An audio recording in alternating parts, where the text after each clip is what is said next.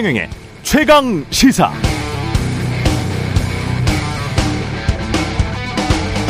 네, 어제 최강 시사에서 정동영 전 통일부 장관은 더불어민주당을 향해 이렇게 비판했습니다. 과거 7, 80석 되는 야당도 이러지는 않았다. 검찰을 통한 공포 정치가 효력을 발휘하고 있다. 170석이나 되는 배부른 야당, 겁먹은 야당이다. 검찰 수사로 야당 의원들이 압수수색 당하니까 주눅이 든 것 아닌가. 민주당 현역 국회의원들이 지금 검찰에 겁먹고 주눅 들어 있다가 정 전 장관의 비판에 이어졌습니다. 반면 그제 이재호 전 장관은 집단적으로 나경원 전 의원을 비판한 국민의힘 초선 의원에게 이렇게 초선 의원들에게 이런 돌직구를 날렸습니다. 초선들이 특정인을 공격하고 린치를 강하는 건 깡패들도 아니고 부끄럽다. 아무리 총선이 내년에 있다고 하지만 정당사에 있을 수 없는 일이다. 아무리 대통령에게 잘 보이고 싶다고 해도 그런다고 그런 사람들 잘 보이지도 않는다. 일회용일 뿐이다. 정치 좀 길게 보고 해라. 대통령에게 눈 맞추고 아부하는 정치 오래 못 간다는 비판이었습니다. 두 전직 장관 모두 각자 자신이 속한 정당 소속 국회의원들을 향해 뭔가를 원하고 있죠. 권력의 쓴소리도 뱉을 수 있는 결기, 당당함을 원하고 있습니다. 그런데 그게 지금 될까요? 지금은 이미 많은 정치인들이 마치 4년 재계약만 바라는 것처럼 위만 쳐다보거나 곁눈질만 하고 있는 것 같은데요. 네, 안녕하십니까. 1월 25일 세상에 이익이 되는 방송 최경영의 최강시사 출발합니다. 저는 KBS 최경영 기자고요. 최경영의 최강시사 유튜브에 검색하시면 실시간 방송 보실 수 있습니다. 문자 참여는 짧은 문자 50원, 긴 문자 100원이 드는 샵 9730 또는 유튜브 무료 콩 플 많은 이용 부탁드리고요.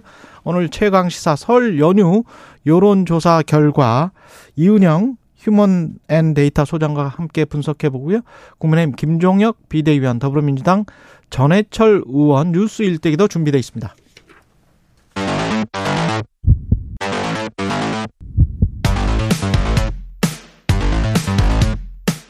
오늘 아침 가장 뜨거운 뉴스 뉴스 unboxing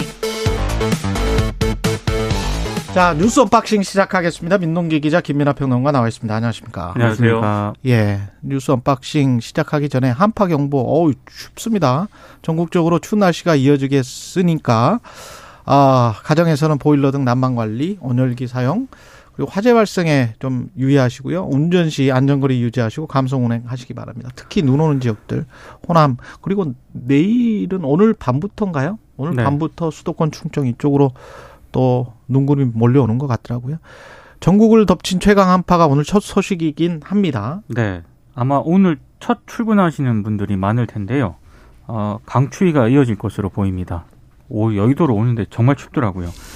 방금 말씀하신 것처럼 오늘 늦은 밤부터 내일까지는 수도권 충청권에 최대 10cm의 폭설도 내릴 것으로 일단 예상이 되고 있는데요. 지금 제주도에 갇힌 분들이 있습니다. 예. 어, 제주를 오가는 출발 도착 항공편 476편이 어제 모두 결항이 됐는데요. 제주 출발 항공기를 예약한 승객 한 4만 명 정도가 빠져나가지를 못했고요. 일단 제주공항 쪽에서는 기상이 호전되는 오늘 오전 9시쯤부터 항공기 운항이 순차적으로 재개가 될 것으로 예상이 된다고 밝혔고 제주 출발 기준으로 임시편 25편을 추가 투입할 예정이라고 했습니다. 날씨가 좀 좋아져야 이것도 좀, 좀 의미가 있을 텐데 그렇죠. 예, 상황을 좀 봐야 될 것 같고요. 그리고 지금 뭐 다른 지역의 바닷길과 하늘길도 지금 차질을 빚고 있고요. 특히 뭐 6개 국립공원, 137개 탐방로의 출입도 통제가 됐는데 이번 한파는 한반도 북서, 북서쪽 상공에 머물고 있던 영하 50도 이하의 찬 공기가 남하하면서 이제 발생을 했다라고 합니다. 원래 시베리아 상공에서 막혀 있던 기류가 북서풍을 타고 중국에 유입이 되면서 한파를 몰고 왔고요. 이게 한반도를 통과해서 일본까지 영향을 미치고 있다라고 하는데 예. 아, 빨리 추위가 조금 덜했으면 좋겠습니다. 너무 춥습니다. 어제 춥더라고요, 진짜. 네. 저는 사실 어제 방송 끝나고 오이도 갔었거든요.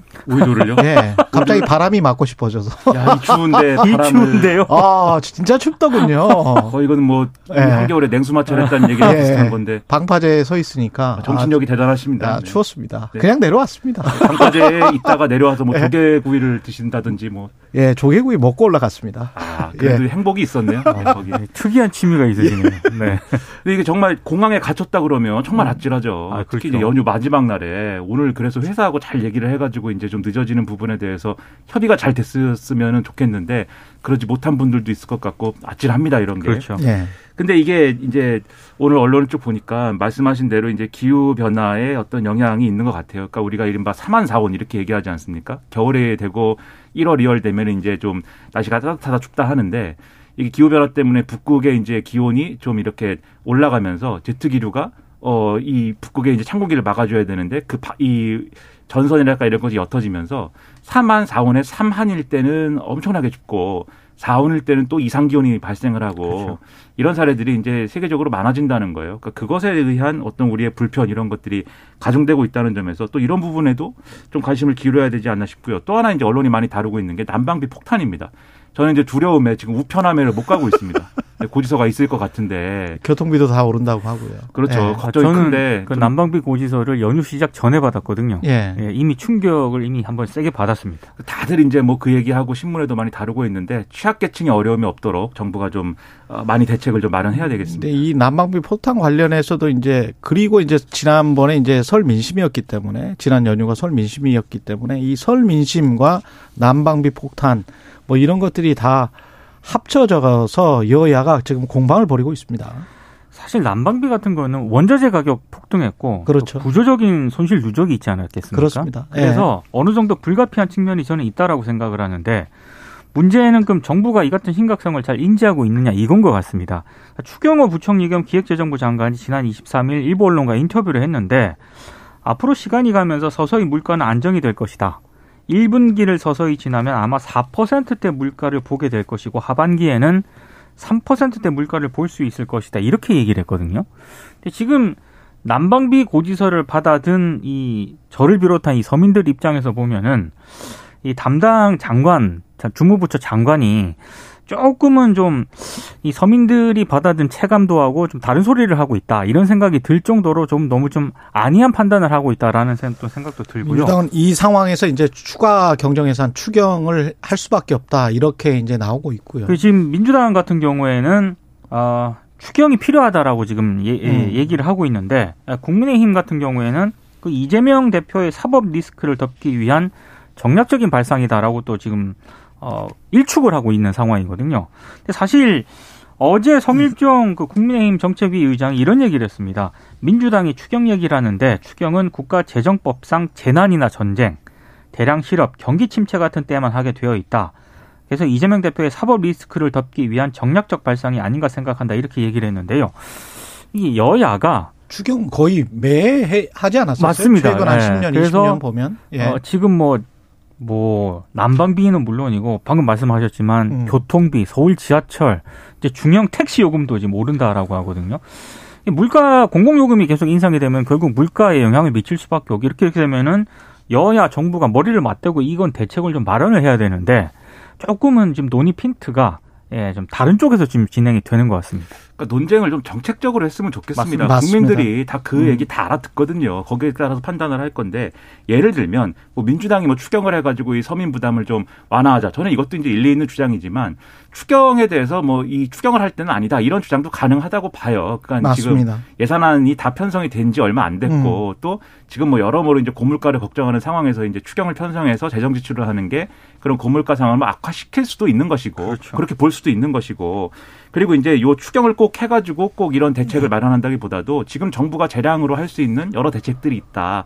이런 것들을 더 충실히 하겠다. 이렇게 좀 정책적인 토론을 하면 될 거 아닙니까? 근데 사법 리스크를 덮기 위한 정략적 발상이다.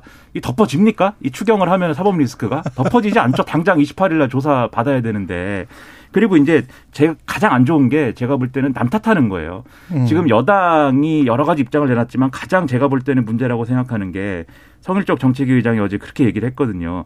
난방비가 이렇게 오른 거에 대해서 문재인 정권에서 가스비를 충분히 인상하지 않아가지고 지금 윤석열 정부가 다 그걸 뒤집어 쓰는 거다 이런 식의 얘기를 했는데 이 국민들 입장에서 지금 당장 난방비를 이제 좀 어, 부담을 느끼는 각오에서 볼 때는 이게 조산모사 같은 얘기 아닙니까? 그렇죠. 이게 결국은 대외적인 어떤 여건 때문에 이 결국 어려움이 지금 발생을 하는 것인데 그 우리가 어려움이 모두 다 알고 있잖아요. 우크라이나 전쟁 때문에 이런 거죠. 뭐. 그렇죠. 뭐 예. 전인 정부에서 그러면 이 가스 요금을 올렸으면은 지금 우리가 내고 있- 내야 되는 이 비용이 뭐 절감이 되는 거냐? 그건 아닐 것이고.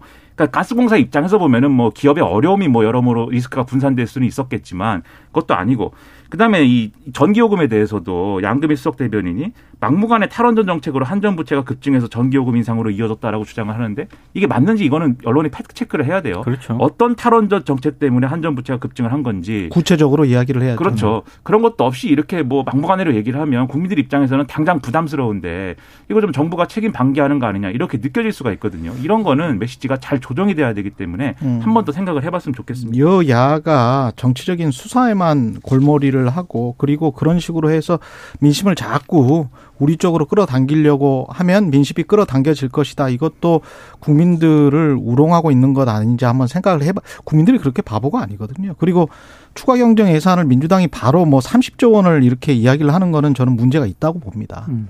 이건 인플레이션이 지금처럼 이렇게 심한 상황에서 30조라는 액수를 구체적으로 어디에 쓸지도 이야기를 하지 않고 30조 이렇게 이야기하는 거는 문제가 있는 거죠. 이거는 뭐 에너지 바우처를 확대하자. 그러기 위해서 1조가 필요하다. 이렇게는 이야기할 수 있다고. 보고요. 그리고 국민의힘이나 정부도 지금까지 해왔던 정책이 법인세 인하랄지 이른바 부자 감세 본인들은 부자 감세가 아니라고 합니다만은 그렇게 비춰질 수밖에 없는 대기업이나 부자 감세를 많이 해놓고 거기에서 좀 있으면 아 안 될 것 같으니까 이거 추경까지 해야 되는 거 아닌가 이런 상황으로 내몰리는 게 지금 굉장히 싫으니까 그렇죠. 그래서 지금 반발을 크게 하는 것 같고요. 그래서 이건 좀 문제가 서로 간에 있다. 너무 정치적으로 풀려고 한다. 정치적으로 그냥 공격만 하려고 한다. 그런 생각이 들고 이건 누가 봐도 그냥 LNG 액화 천연가스 가격이 독일처럼 전혀 쓰지 않았던 나라거든요. 액화 그렇죠. 천연가스는 안 쓰고 파이프라인 가스관으로만 다 했던 나라들인데 유럽 전체가 지금 다 그걸 통해서 네. 액화 천연 가스를 통해서 지금 뭐 가스를 쓰려고 하니까 당연히 액화 천연가스 가격이 오를 수밖에 없고 우리는 액화 천연가스를 주로 써왔던 나라들이거든요. 맞습니다. 가스관으로 뭐 파이프로 대륙을 통해서 뭐 했던 나라가 아닙니다. 그러니까 당연히 전 세계적인 수요가 많아졌으니까 그럴 수밖에 없죠. 예. 다음 뉴스로 넘어가겠습니다. 이님 가스요금 겁나서 추위에 떨고 있어요. 김영성님 요즘 자녀 있는 집은 20, 30은 기본이더라고요. 9084님, 저는 용경도 가서 레일 바이크 탔어요. 야, 아, 대단들 하십니다. 예, 양성근 님은 전 어제 아침 최강 시사 들으면서 동네 뒷산, 비슬산 올랐는데 등산로에 아무도 없고 정말 정말 추웠습니다. 봐, 봐요. 비슷한 이 취미를 가지고 계신 분들이 있다니까요. 존경스럽습니다. 네, 네, 이렇게- 제가 너무 약하게 살아온 것 같아요. 예, 난방비를 조용하게 아끼기 살겠습니다. 위해서 예. 밖으로 이렇게 추울 때는 게 정신 아닌가. 바짝 차려야 돼요. 더 추운 데를 가버려야 됩니다. 집안에 있는데도 추운데 어떻게 아 대단하십니다. 예, 나경원 전 의원은 국민의힘 당대표 출마를 오늘 할 것 같습니까? 오전 11시에 일단 여의도 국민의힘 중앙당사에서 입장을 발표한다라고 하는데요. 언론들의 해석은 그래도 좀 발표하는 쪽으로 가지 않겠느냐 이런 전망이 조금은 더 우세한 것 같습니다. 연휴 기간 동안 뭐 이해창 전 한나라당 총재를 비롯해가지고 여권 원로들을 비공개로 만났다라고 합니다. 그래서 뭐 여러 조언까지 들었다라고 하고요. 어제 같은 경우에는 측근들하고 출마 여부와 함께 뭐 발표, 시기, 장소 이런 거를 한 4시간 동안 논의를 했다라고 하는데 결론은 못 냈다라고 하거든요. 어, 일단 뭐 찬반 의견도 나뉘어졌다라고 하고요. 그래서 정확하게 오늘 어떤 입장을 밝힐지는 모르겠다. 뭐 이렇게 나오고는 있습니다만 일부 관계자, 그러니까 나경원 전 의원 측 일부 관계자가 익명으로 또 일부 언론하고 인터뷰를 했는데 여기 보면은 이런 얘기가 있습니다. 출마 쪽에 무게를 두고 있다. 뭐 이렇게 얘기를 하고 있거든요. 뭐 11시면 또 입장이 좀 밝혀질 것 같은데요. 언론은 출마 쪽으로 조금 더 길고 있습니다. 예. 그러니까 양쪽의 의견이 아마 팽팽했을 겁니다. 측근들의 입장은 첫째 이제 뭐 불출마하자 이것은 지금 그렇지 않아도 지지율이 떨어지는 상태고 계속 떨어질 것 같고 그리고 지금 윤석열 대통령하고의 관계 망쳐가지고 앞으로 정치 인생 좋을 거 없다 이제 이런 얘기 하는 것이고 반대쪽에서는 아니다. 지금 오히려 출마를 접어버리면 그 다음 수가 없다. 지금 출마를 접어가지고 뭐 예를 들면은 김기현 의원이 당대표가 되면 거기서 뭐 공천을 보장받거나 무슨 자리를 보장받을 수 있는 것도 아니고 지금은 뭐 어, 자력으로 돌파하는 것밖에 없다. 아마 이렇게 맞부딪혔을 텐데 나경원 전 의원이 어제 그 측근들 회의에서 결론을 못 냈다고 하면은 오늘 아침 이거 이 기자회견 하기 직전까지도 김기현 의원 쪽이라든가 주류 쪽에서는 계속해서 뭔가 회유를 하고 뭔가 주저앉히려고 하고 이런 것들이 계속 이루어질 거예요. 그럴 수밖에 없는 조건입니다. 그걸 이겨내느냐는 이제 DNA에 달렸다고 이제 얘기를 하는 거니까 이 선택은 좀 지켜봐야 되겠는데 저는 제 평론가로서 는 출마를 하는 것이 결국은 이제 승부수를 던지는 것이 그게 답일 수밖에 없다라고 생각은 하는데 뭐 결국 나경원 전 의원이 출마하느냐 마느냐의 전당대회 큰 지금 이 뭐랄까요 갈래가 갈림길이 있는 거거든요. 뭐 지켜봐야 되겠죠 오늘. 예. 그리고 나경원 전 의원 이 지금 약간 좀 밀리면서 김기현 지금 1위로 떠오른 김기현 안철수 결선 투표 가면 안철수가 최강이다. 뭐 이런 여론조사도 있고 두 의원의 이른바 이제 논쟁들 진흙탕 싸움이라고까지는 지금은 묘사하기가 좀 힘들 거는 같습니다만은 그좀 심해지고 있네요. 김기현 예. 의원은 무게 중심이 서로 이제 안철수 의원하고 좀 다른 것 같아요. 음. 김기현 의원은 계속 연포탕 얘기를 강조를 연포탕. 하면서 예. 어, 연휴 때 여성 군사 기본 교육 도입을 주장을 했거든요. 예. 어, 이걸 왜금 주장을 했느냐? 김기현 의원 입장에서는 압도적인 그 1차에서 이제 승부를 봐야 되는 게 전략이지 않습니까? 50% 넘어야 된다. 그렇습니다. 그래서 이제 당심은 어느 정도 이제 승기를 잡았다라고 확신을 하고 있는 것 같고요. 음. 그렇다라고 한다면 이제 확장성이 과제인데 확장성. 20대 남성들의 표심을 좀 얻으면은 확장성에 도움이 되겠다라고 판단을 해서 아, 그래서 여성 군사 기본 교육 도입을 주장을 한 것 아니냐. 물론 본인은 일단 부인을 하고 있는 그런 상황이고요. 안철수 의원 같은 경우에는 전통적인 보수 지지층에 조금 집중을 하고 있는 그런 양상입니다. 어제 오전에 천영호 전 청와대 외교안보 수석을 만났고요. 그리고 여의도 한 식당에서 또 북한 이탈 주민과 오찬 간담회를 가졌거든요. 그러니까 이건 전 그러니까 기본적으로 좀 젊은 층이라든가 수도권에서는 본인이 좀 유리한데 어, 국민의힘 전통적인 보수 지지층은 좀 상대적으로 약하다고 판단을 해서 이쪽에 또 무게 중심을 두는 것으로 일단 예상이 되고 있는데 두 사람이 어제 또 날선 공방을 벌였어요. 김기현 의원이 철새 정치, 여기 기웃 저기 기웃 정치인의 삶을 살아오지 않았다. 이제 안철수 의원을 겨냥한 그런 발언으로 보이고 어, 거기에 대해서도 안철수 의원이 연포탕을 외치다가 갑자기 진흙탕을 외치니 당황스럽다 이런 얘기를 했는데 왜 갑자기 진흙탕 얘기를 하냐면 김기현 의원이 우리 당 대표도 흑수저 출신은 자신이 돼야 맞상대가 된다 이렇게 얘기를 한 적이 있는데 예. 이 흑수저를 겨냥해서 아마 이런 발언을 한 게 아닌가 조금 음. 격화되는 양상입니다. 그러니까 전당대 3대 쟁점이 좀 보이는 거죠. 첫째 윤심, 둘째 이제 우리가 당성이라고 하는 거 있지 않습니까? 당이 예. 얼마나 충성해 왔는가. 셋째 이제 총선 전략, 얼마나 중도 확장이 가능하냐. 요 세 가지가 쟁점이 되는 건데 김기현 의원이 이제 이 당성 그러니까 당에 대한 충성도에 대해서 안, 안철수 의원 결국 밖에서 온 사람 아니냐 이렇게 공격을 하고 안철수 의원은 그걸 방어하고 이런 모습이 이제 보여진 거죠. 그리고 윤심에 있어서도 김기현 의원은 윤심 나한테 있다. 안철수 의원은 내가 연대 보증인이다. 이렇게 해가 여기도 부딪히는 방법이 보이는 건데 결국 이게 이 끝까지 아마 결선 투표까지 이 구도로 갈 것 같아요. 그러면 과연 이게 집권 여당이 어디로 갈 것이냐에 대한 노선이나 이런 논쟁으로 과연 이 전당대회가 치러지겠느냐에 대한 음. 의문 이런 것들이 여전히 남아 있고 이 중간에 나경원 의원이 끼면 이제 어떻게 되는 거냐가 굉장히 흥미진진하게 앞으로 진행이 되는 거죠. 예, 이재명 더불어민주당 당 대표는 대장동 출석을 앞두고 검찰과 미묘한 신경전이 좀 있는 것 같아요 지금. 검찰이 일단 수사팀이 준비한 질문지만 한 100장에 가깝다라는 보도가 있거든요. 그러니까 네. 그만큼 준비를 하고 있다라는 그런 얘기인데 음. 이재명 대표 쪽은 좀 너무 검찰이 좀 언론 플레이를 하고 있다. 이게 왜냐하면 워낙에 많은 양이기 때문에 하루 조사 가지고 안 된다. 좀 이틀 조사 정도는 최소한 필요하다라고 언론에 좀 흘리고 있다. 여기에 대해서 이제 이재명 대표 쪽이 언론 플레이 그만하라 뭐 이런 쪽으로 좀 나오고 있는데요.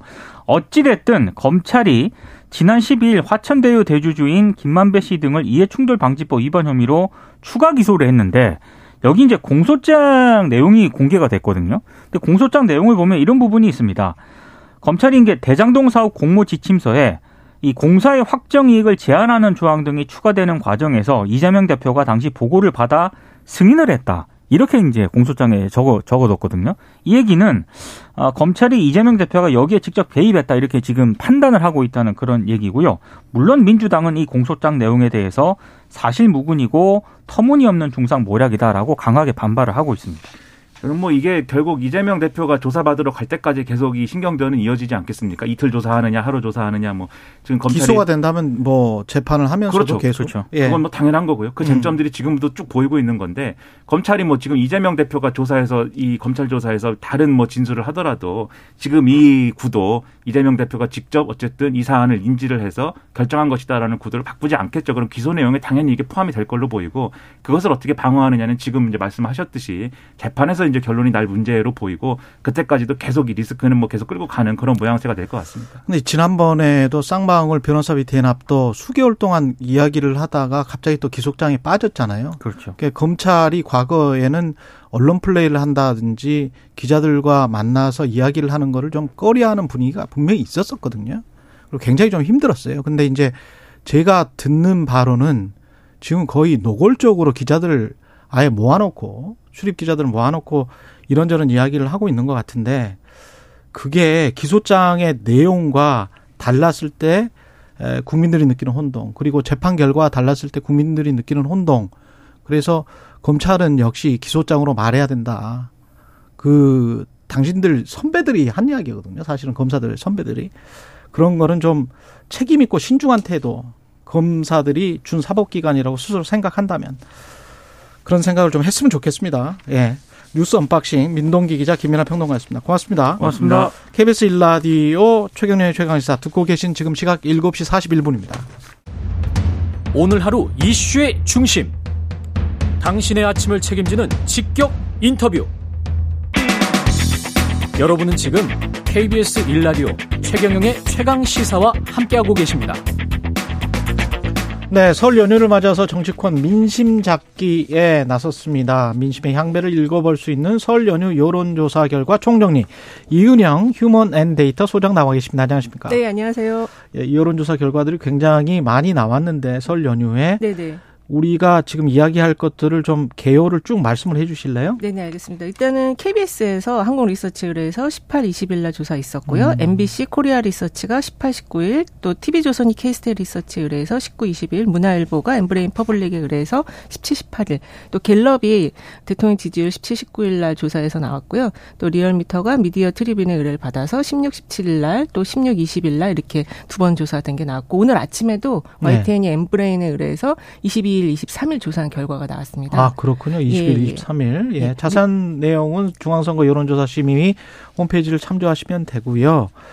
지금 뭐 가장 관심 있는 게 현안이 국민의힘 전당대회 판세인데 그렇죠. 어떻게 나왔습니까? 일단 대체적으로 김기현 의- 의원이 지금 앞서는 흐름은 나왔어요. 거의 근데 모든 조사에서. 예, 그렇습니다. 근데 이게 지금 그 ARS 설 전에 나왔던 ARS 조사는 40% 넘는 게 나왔는데 예. 지금 설 안에 나온 조사들은 다 전화 면접 조사인데 30%가 안 되는 걸로 나와서 다자구도 안에서 어, 각축전을 벌이고 있다. 물론 김기현 전 의원이 김기현 의원 이 앞서고는 있지만 음. 어, 완벽하게 1위를 점유하지는 못하고 있다. 이렇게 좀 정리할 수 있을 것 같아요. 예, ARS, ARS 조사에서는 40%가 넘는 게 나왔지만 네. 나머지 전화 면접 조사에서는 그렇지가 않았다. 네, 그렇습니다. 그래서 아마 어 이게 그 김기현 전 김기현 원내대표가 이 전 원내대표가 1위 하는 거 아니야? 예. 또 과반 넘는 거 아니야? 이렇게 보셨던 분들이 설 조사 보시면서 아 그렇게 지금 치고 올라가지는 예, 못하고 확정적이지가 있구나. 않네요. 예, 이렇게 지금 보고 있고 이게 지금 다자구도가 되어 있기 때문에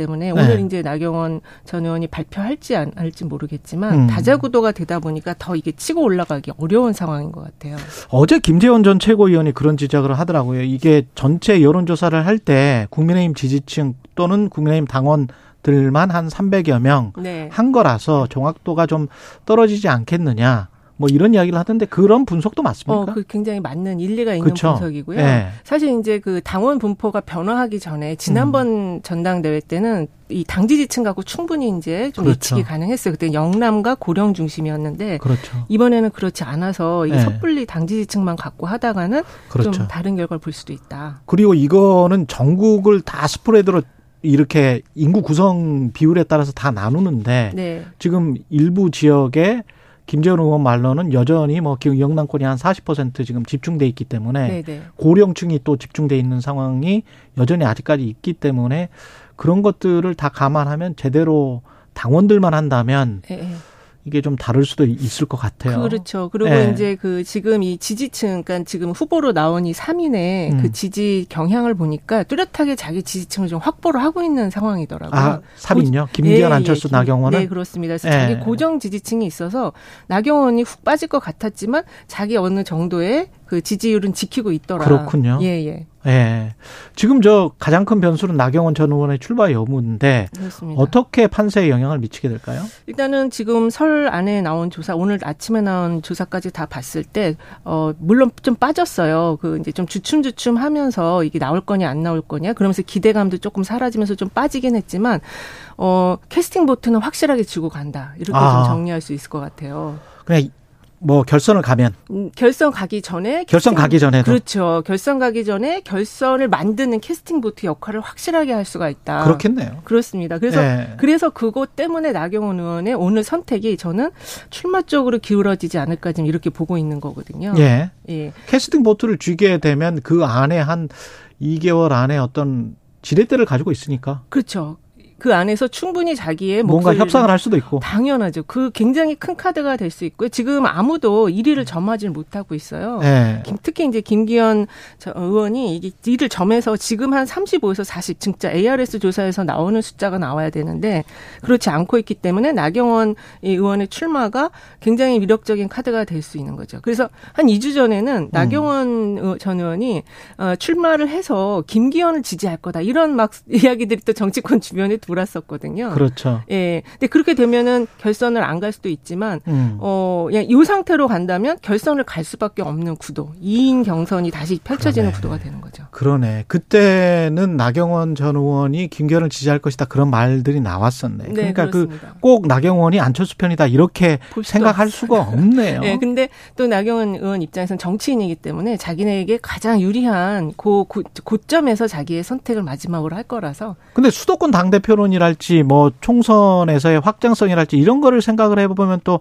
나경원 안철수 두 사람이 가지고 있는 유사점 공통점이 있지 않습니까? 그렇습니다. 저는 그 수도권 연대론이 상당히 그 당심의 그 지금 이제 책임 당원들에게 영향을 많이 주고 있다고 봐요. 그래서 음. 지금 이 현재 숫자들이 나오는 거다 이렇게 볼 수 있을 것 같습니다. 유수민 전 의원은 국민 지지에서는 그렇지만 지금 당원들만 조사를 했을 때는 상당히 좀 낮게 나오고 있는 건데 네네. 4위 정도로 나오고 있는 건데 그렇죠. 출마는 하겠습니까? 저는 나경원 의원의 출마가 이어지고 나서 조금 분위기를 보면서 나올 수도 있다고 보고 나올 수도 있다. 있는데 여전히 지금 설 조사에서 보면 전체 여론에서는 1위예요. 음. 그리고 저는 이게 안 나올 걸로 지금 많이들 보고 계시잖아요. 근데도 네. 지금 보기 문항에 들어가 있는 상태에서 8%, 7, 8%가 계속 나오더라고요. 여전히 예, 이게 고정 지지층이 있다는 거고 그 지지층이 이제 수도권과 뭐 20, 30대 좀 기- 기울어져 있긴 해도 고정 지지층이 지금도 한 7, 8%가 있다라는 거는 어떤 때는 10%까지 나오거든요. 예. 그래서 어, 이분이 유승민 전 의원도 나올 가능성도 배- 완전히 배제할 수는 없다. 그러네. 예, 그래서 이게 다자구도가 돼버리면 예. 경선도 굉장히 박진감이 넘치게 되고 그 안에서 역동성이 발휘될 수 있기 때문에 각 후보들이 특히 이제 나경원 3위를 하는 나경원의 입지가 더 올라갈 수가 있는 거죠. 윤석열 대통령 지지율 보겠습니다. 뭐 네. 한한 달 정도가는 거의 비슷한 거 아니에요? 사실 이게 숫자로 왔다 갔다 하는 것 같은데. 그렇습니다. 이게 별 변화가 없고요. 예. 이게 이제 또 그냥 지리하게 플랫한 지지율이 쭉 가는 건데 사실 이번에는 이제 첫 번째 올해 들어 첫 번째 경제 세일즈를 중심으로 한 해외 순방 음. 있었고 또 이- 영어 1호 영업사원 이야기까지 있었지만 이란의 적 이란은 적 발언 때문에 지지율의 효과를 보지 못했어요. 예. 그래서 더군다나 나경원 의원 관련한 그 갈등 때문에도 더 이게 올라가지 못하는 영향이 있는데 음. 이제는 경선 국면으로 바뀌었기 때문에 지지율이 크게 올라갈 가능성이 소재가 없어요 지금. 그렇군요. 예, 뭐 일본 방문 정도 소, 소재 어, 소재가 있는데 그게 이제 긍정적으로 가긴 좀 어려운 것 같아요 지금 내용 이. 음, 그 일본 방문. 예, 예, 강제징용 관련한 이런 여론 흐름을 보면 반- 정부 대응을 반대하는 의견이 한 63.7% 그렇더라고요. 정도 되거든요. 예. 네. 그래서 그렇게 생각해서 일본과 뭐 관계를 정상화, 이른바 정상화 한다고 하더라도 쉽지 않다. 네, 민심은 네, 소재가 좀 많지는 않고 예. 그리고 그 지금 이 당심과 민심 그 사이에는 대통령이 지금 임기 초에 너무 지지율이 많이 내려가서 이걸 좀 힘을 좀 지켜줘야 된다라는 의견과 음. 그리고 아 이게 총선 때 지금 이, 지금 대통령이 이 지지율로 이렇게 계속 경직되게 운영하면 총선 때 좀 굉장히 불리할 수 있다 여당에 그래서 그렇죠. 이거를 조금 이렇게 어, 여유롭게 운영할 수 있게 확장해야 네, 된다. 확장해야 된다 이런 게 좀 맞붙어서 있는 것 같아요. 그러네요. 그러면 2023년 민심 앞으로의 향배 윤석열 대통령의 지지율을 좌지우지할 핵심 포인트들이 있을까요? 지금 3대 개혁 과제 지금 제시를 예. 했잖아요. 프랑스 노동, 연금, 노동연금, 그다음에 교육. 교육. 예. 예. 노, 어, 이 프랑스 같은 경우는 지금 연금 개혁 때문에 막 반대가 굉장히 많아요. 우리나라랑 그렇죠. 좀 다른 예. 이유긴 하지만 요걸 어떻게 잘 가져가냐. 결국 야당과의 협치가 가장 중요하다고 저는 보고 있습니다. 예. 또 하나 2024년 총선을 염두에 두고 이게 정치적 행보와 발언들 대통령이 계속 하고 있는데 네. 그리고 뭐 검찰에서도 나오고 있고 여권 야권은 뭐 말할 것도 없고요. 어떤 차기 총선 민심에 어 뭐가 영향을 지금 끼치고 있는지 이거 아직 이른 거 아닙니까? 좀 그리고 이르긴 해도요. 예, 이제 1년 어, 대통령 지지율이 너무 낮다는 게 영향 음. 요인이 될 수가 있을 것 같고요. 지금 올해 이번 설 연휴 조사를 보면은 당신과 민심이 민주당이나 국민의힘이나 다 좀 분리되어 있다. 예. 최대한 그 민심 쪽으로 당의 행동들이 더 좀 결집이 되, 이렇게 좀 방향성을 가져야 되고 대통령도 거기에 맞춰서 이번에 당무 개입이라는 의견이 전체에선 많았지만 또 당심에서는 아니다 당무 개입이 아니다 이런 의견이 음. 엇갈리는 의견이 있었거든요. 그래서 이 민심을 좀 따라가는 행보가 필요하다. 저는 그렇게 보고 있어요. 그 정치적으로 확고하게 민주당을 지지한다, 국민의힘을 지지한다 이런 분들이 뭐 30대 30 뭐 이런 이야기 하잖아요. 네네. 근데 그런 분들을 제외한다면 이른바 중도층, 무당파층이라고 하는 분들은 주로 어떤 것에 영향을 받습니까? 경제 상황입니까? 그렇죠. 아무래도 경제 상황이고 저는 이번 설 연휴 때 뭐 난방비 문제도 많이 있지만 그 자영업 하시는 분이나 사업 하시는 분들이 폐업을 해야 되겠다. 그게 나한테 더 낫다. 이런 아. 말씀을 많이 하시더라고요. 예. 그러니까 이 지금 대기업 중심의 그 경제 환경보다는 이 중소기업을 중심으로 한 경제 여기에 더 올인을 해 주셔야 된다. 지금 폐업이 더 낫다라고 할 정도예요. 상황이. 예. 그 얼마나 어려운 상황인지에 대해서 근데 고용은 지- 그쪽에 중소기업 쪽이 300억 그렇죠. 미만이 한 88%, 90% 가까이 되기 때문에. 그렇습니다. 예. 그 부분에 더 많이 신경을 써주셔야 된다는 거죠. 음, 박성덕님은 이런 말씀하시네요. 과연 여론조사 믿을 수 있을까요? 정치권 비롯 여론조사에 의문 제기 하시는 이거는 뭐 과 학의 사회과학에 관한 의문 그렇죠. 제기이기도 합니다. 네, 사람의 예. 마음과 생각을 숫자로 하는 건 여론조사밖에 없기 때문에 예. 참고 자료로 보셔야 된다. 그러니까 그 숫자가 37이다 그러면 네. 100명 중에서 37명이 꼭 지지한다, 지지, 뭐 60명은 지지하지 않는다. 이렇게 우리가 해석하면 안 되는 거잖아요. 아, 그렇죠. 예. 이게 다 이제 국면이나 뭐 상황에 따라 다 해석은 다르지만 그래도 예. 우리가 볼 때 6대 4 이렇게 나오면 아, 이거는 하면 안 되는 거다. 예. 이렇게 좀 구분해 볼 수는 있는 거죠. 예. 그리고 이제 그래프나 추세, 이거를 좀 강조를 많이 하시던데요. 네, 네, 그렇죠. 예. 근데 그것도 이제 막 그 그래프 그릴 때도 기울기도 이렇게 조금 다르게 그릴 수 있기 때문에 예. 그냥 그런 이제 직자적인 어떤 걸 도표나 이런 거보다는 그 음. 안에 그 세대별 또 지역별 여론은 어떻게 움직이는지 좀 종합적으로 보실 필요가 있어요. 그렇습니다. 그리고 여론조사 응답하는 응답자의 정지성도 늘 문제가 아, 됩니다. 그렇습니다. 이게 이제 지금 특히 예. 뭐 강성 지지층 내지는 그렇죠. 고관여층들의 응답이 훨씬 반영이 많이 되기 때문에 또는 윤리적으로 응답할 수 있는 가 능성이 굉장히 높거든요. 그렇습니다. 예. 그래서 속마음은 다른데. 그렇죠. 그래서 그 ARS 이런 조사는 조금 더 조, 조심해서 보셔야 될 필요가 있어요. 근데 아까 그 국민의힘 당권 후보마다 주요 지지층 양상이 뚜렷하게 구분된다고 말씀하셨잖아요. 네, 네. 그게 어떤 이야기입니까? 그 안철수 후보 같은 경우는 골고루 봤더라고요. 10% 초반 중반에서 골고루 전국 골고루. 네, 전 연령층 골고루 봤는데 예. 두 후보는 좀 달라요. 그러니까 예. 김기현 후보는 좀 영남권과 좀 고령층, 또 나경원 후보는 수도권과 또 고령층 이렇게 좀 약간 자기 지지층이 확고하게 아, 돼 있어서 그렇군요. 이게 또 흔들리지가 않는 거예요. 아, 그렇군요. 서울 민심에 가장 중요한 영향을 미치는 것, 올해도 그렇고, 뭐, 먹고 사는 문제 계속 이야기를 하고 있습니다만은, 뭐, 어떤 게 될까요? 일단은 지금 일자리도 문제긴 하지만 음. 전체적으로 이 사회 분위기가 너무 지금 경직되어 있다. 음. 저는 그게 가장 중요한 저 앞으로 이제 경제를 바라보는 시각에서 중요한 요인이라고 예. 보고 있는데 너무 경직돼 있어요. 예. 대화를 안 하고 협치를 안 하고 그 여야 영수회담 이런 것도 예. 육- 예, 6% 60 달, 60명 달릴 수 예, 예, 있겠군요. 60%는 하라고 이은영, 했는데. 예, 휴먼 앤 데이터 소장이었습니다. 고맙습니다. 네, 감사합니다. 예.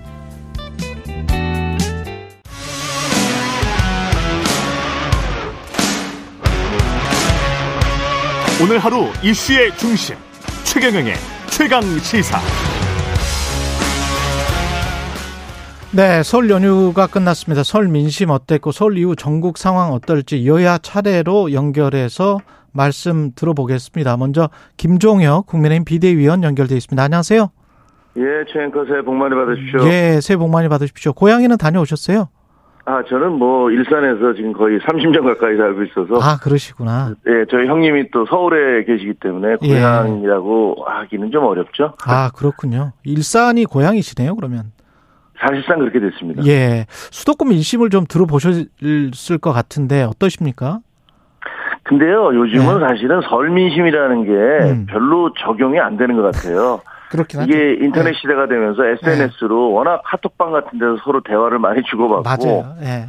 그렇죠. 그러니까 뭐 지역 지방도 마찬가지인 것 같은데 네. 그러니까 그런 과거에는 뭐 멀리 떨어져 있던 가족들이 함께 모여서 대화를 나누고 그랬지만 지금은 서로들 카톡방 연결 이런 것들을 자주 하기 때문에 예. 사실은 설 민심이나 일반 평상시의 민심이 크게 다를까 뭐 이런 것들에 그렇습니다. 대해서는 좀 의구심이 있습니다. 거의 실시간이니까요. 그러면 최근에 그렇습니다. 가장 큰 관심은 뭘까요? 민주당은 지금 난방비 폭탄 이야기 이야하고 있는데 예, 어저께 저녁에 저희가 그 뭐 친구들과 함께 부부 가족 모임을 했었는데 예. 거기서도 여성분들 많이 얘기하시더라고요. 그 음. 난방비가 많이 올라서 걱정이다 이런 말씀하시더라고요.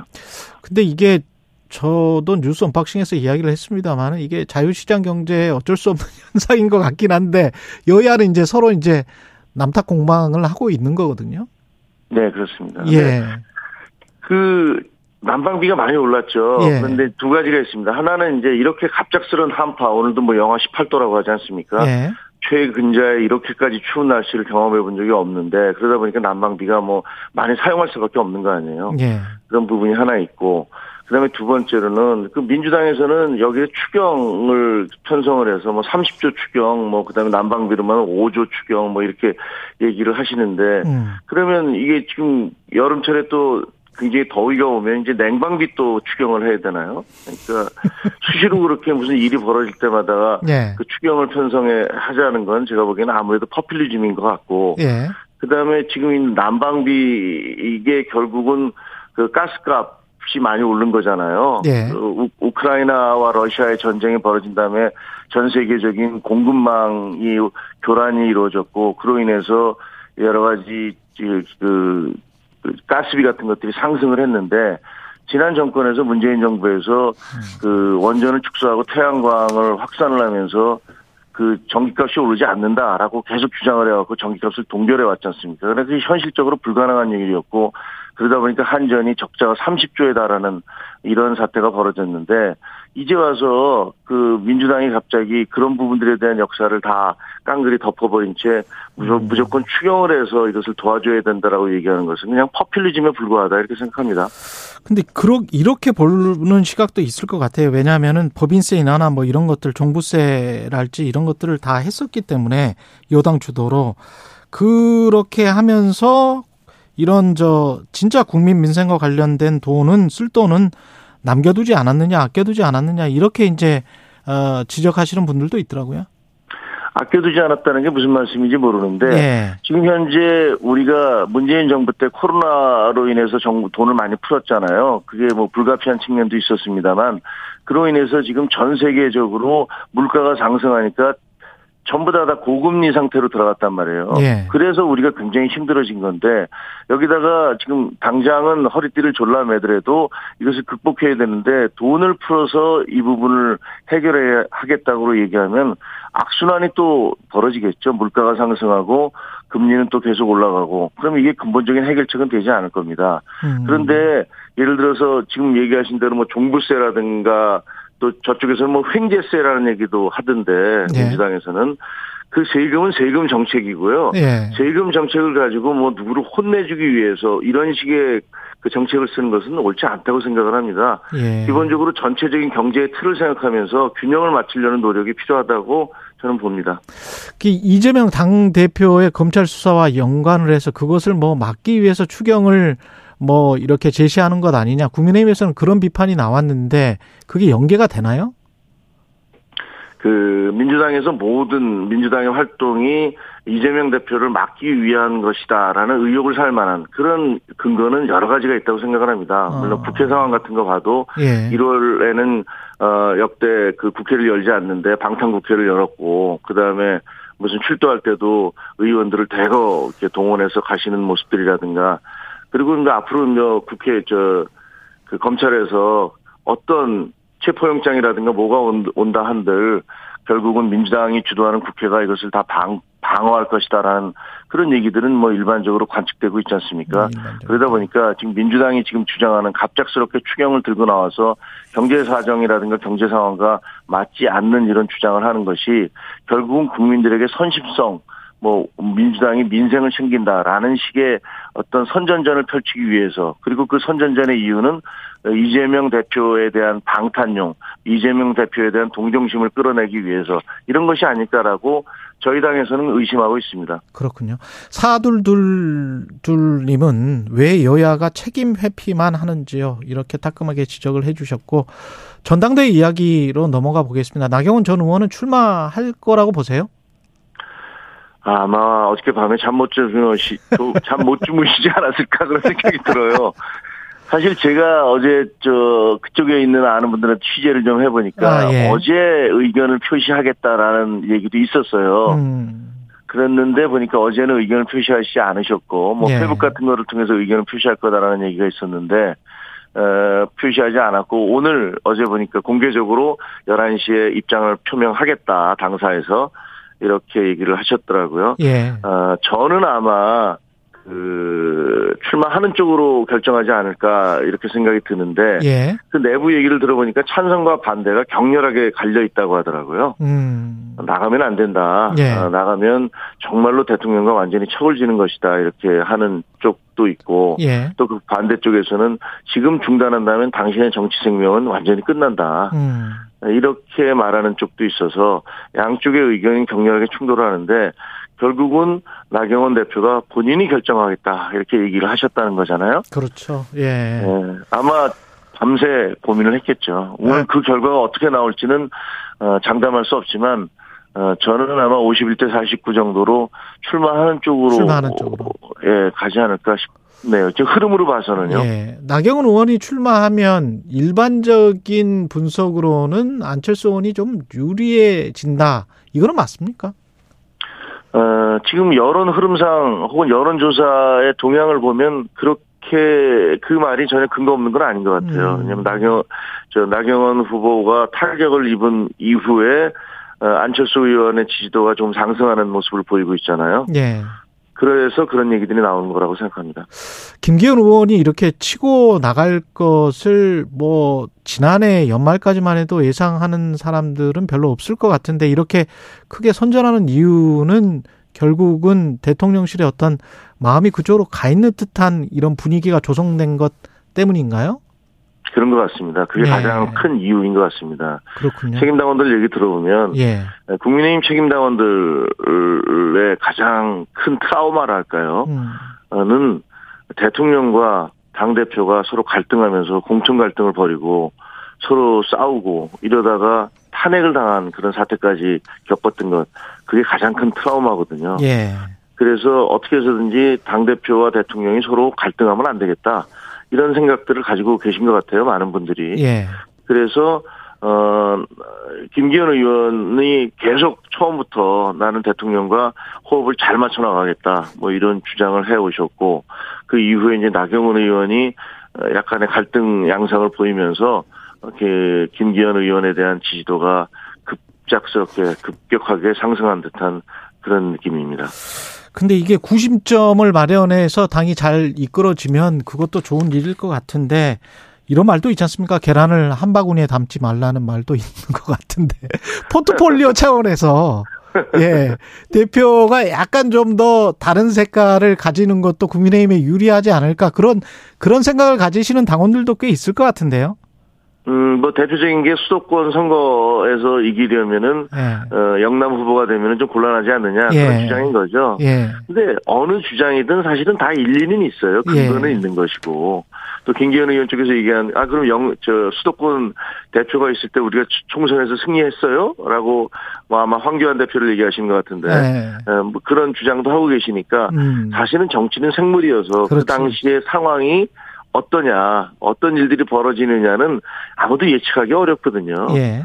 이게 꼭 영남 후보에서 수도권에 승리할 수 없다라든가 그 반대 또그 수도권 후보가 저 영남에서 제대로 할 수 없다라든가 이것도 네. 아니기 때문에 예. 사실은 각자의 주장은 각자의 주장대로 들어볼 수 있지만 그 판단은 개개인 당원들께서 하시겠죠. 근데 대통령이 이렇게 당무에 너무 개입하는 듯한 모습이 바람직하냐 이런 비판은 지금 계속 어, 남아 있는데요. 어떻게 보세요? 그 비판은 얼마든지 하실 수 있다고 봅니다. 예. 근데 대통령이 그러다 보니까 직접적인 말씀을 하지 않았지만 음. 그 주변에 있는 뭐 비서실장이라든가 혹은 만나고 온 분들이 이제 대통령의 뜻이 나에게 있다라고 얘기를 하면서 어, 주장을 하고 계신 거잖아요. 음. 어, 이런 부분들에 대해서 너무 과도하지 않도록 하는 것이 중요하다라고 생각을 합니다. 대통령도 사람이기 때문에 본인이 누구를 더 선호하는 선호도가 없을 수는 없겠죠. 음. 과거에 어, 그 서청원 대표하고 김문성 대표 두 분에 대해서 그 대표 경선이 벌어졌을 때 박근혜 전 대통령 같은 경우는 서청원 대표를 어, 정말 대놓고 밀으셨는데 예. 그 결과가 좀 반대로 나오긴 했습니다만 에, 지금 뭐 지적하신 대로 또 우려하시는 대로 대통령이 아주 공개적이고 직접적으로 그런 당무에 언급을 하는 것은 옳지 않다. 아, 좋지 않다라고 생각합니다. 그러니까 대통령의 복심을 읽고 추- 초선 의원들이 나경원 전 의원을 향해서 비판했던 성명서 관련해서 이재호 국민의힘 상임고문이 집단 린치다, 깡패들도 아니고 철없는 짓이다. 오히려 공천을 주면 안 된다. 뭐 이런 이야기를 했단 말이죠. 이, 이게 이제 좀 과도했다. 윤심 눈치 보기가 뭐 이런 비판인 것 같은데 여기는 동의하십니까? 저는 그 초선 의원들이 그런 성명은 안 냈으면 좋았겠다라는 생각을 하지만 예. 근데 동시에 거기에 대해서 집단 린치 깡패라는 식으로 표현을 하시는 것도 좀 과하다. 아니, 당에서 서로 그러네. 어떻게 보면 예. 선거 때잖아요. 예. 선거 때니까 예. 이건 저희뿐만이 아니고 민주당도 이낙연, 이재명 두 분의 뭐 다툼 때도 그랬고 옛날에 문재인, 이재명 두 분의 다툼 때도 마찬가지였지만 예. 선거를 치르다 보면 당내 경선도 그 다른 당과의 경선 못지않게 혹은 그보다 더 심한 경우가 적지 않거든요. 그렇죠. 예. 그러니까 저희도 지금 그런 일들이 조금씩 조금씩 벌어지고 있는 건데 예. 당원들의 입장에서는 그 흥행에 죄송한 말씀이지만 흥행에 성공하기 위해서는 적당한 경쟁과 난타전이 불가피한 측면이 있습니다. 예. 그런데 그것이 선을 좀 넘지 않아 주었으면 그래서 서로에게 아주 치명적 상, 그 가슴의 상처 혹은 원한을 남기지 않았으면 이렇게 기대하고 바라고 있죠. 그래서 어 그런 면에서 볼 때 서로에 대한 상대방에 대한 공격의 발언 수위를 좀 줄여줬으면 좋겠다. 이 관전하신 분들이나 혹은 거기에 참전하시는 분들이나 너무 극단적인 말을 써서 상대방의 가슴에 못을 박지는 않아줬으면 좋겠다 이렇게 생각합니다. 윤심으로 뭉치는 분위기 때문에 반감을 느끼는 당원들도 적지 않다고 하고 당내 분위기도 좀 궁금하고요. 설 이후에 전당대회 당권 주자들의 흐름은 어떻게 또 예상되는지도 궁금하네요. 정말로 만약에 나경원 어, 의- 전 의원께서 출마를 하신다면 예.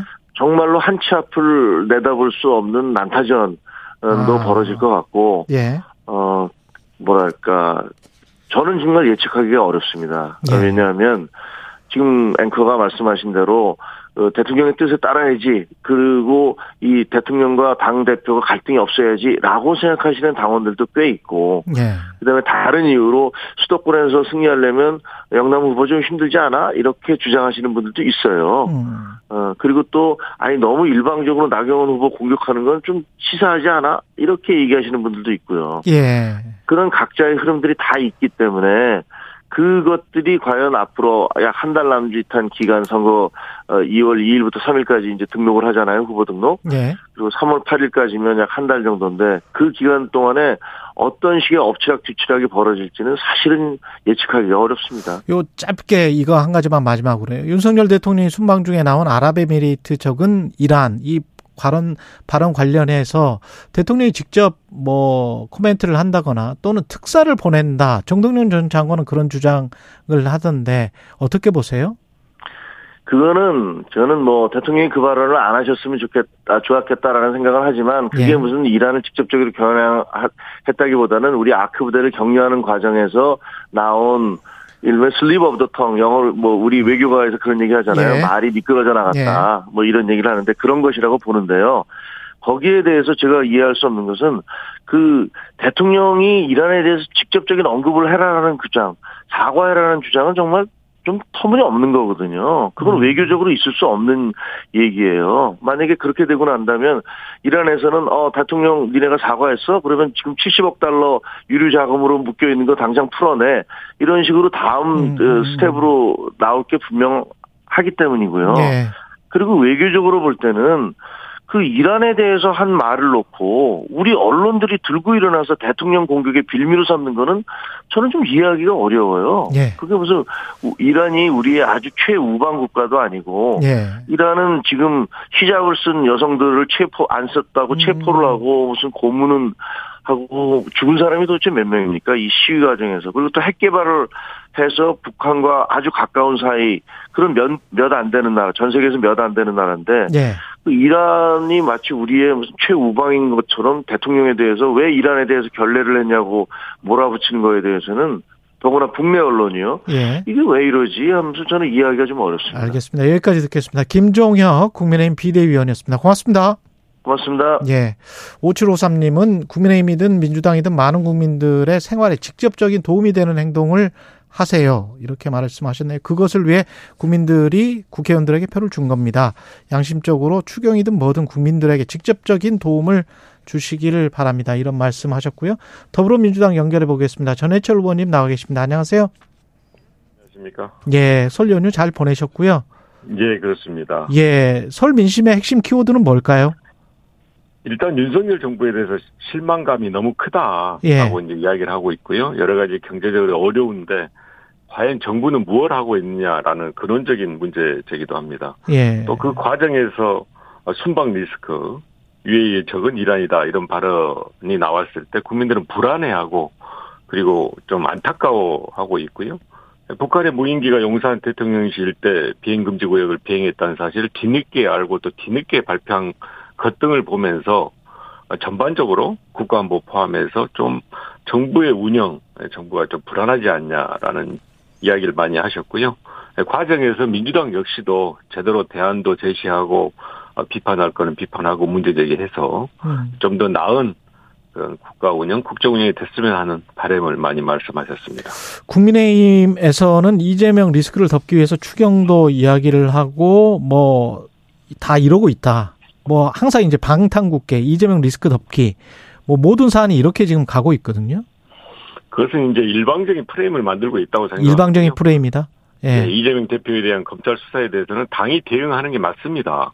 무리한 검찰 수사지 않습니까? 예. 어, 제가 하나만 말씀드리면 예를 들면 대선에서 패배한 야당 대표에 대해서 허위사실 유포로 그러니까 대선 과정에서 나온 발언을 가지고 어, 허위사실 유포 선거법 위반으로 기소한 것은 지금까지 사례도 없고 음. 맞지도 않거든요. 그런 검찰의 무리한 수사에 대해서는 당연히 대응을 해야 되고요. 예. 다만 그 과정에서 민주당이 해야 할 일은 또 철저히 해야 된다고 생각합니다. 예. 예, 말씀드린 민생이라든지 또 근래 저희들이 반드시 실천해야 될 정치 개혁 등등에 대해서는 민주당이 제대로 해야 되고 또 제대로 한다면 예, 지금 이야기하고 있는 방탄국회라든지 또 검찰 수사로 인해서 모든 민주당의 일들이 다 안 되고 있다라는 예, 문제 제기는 있지 않을 거라고 생각합니다.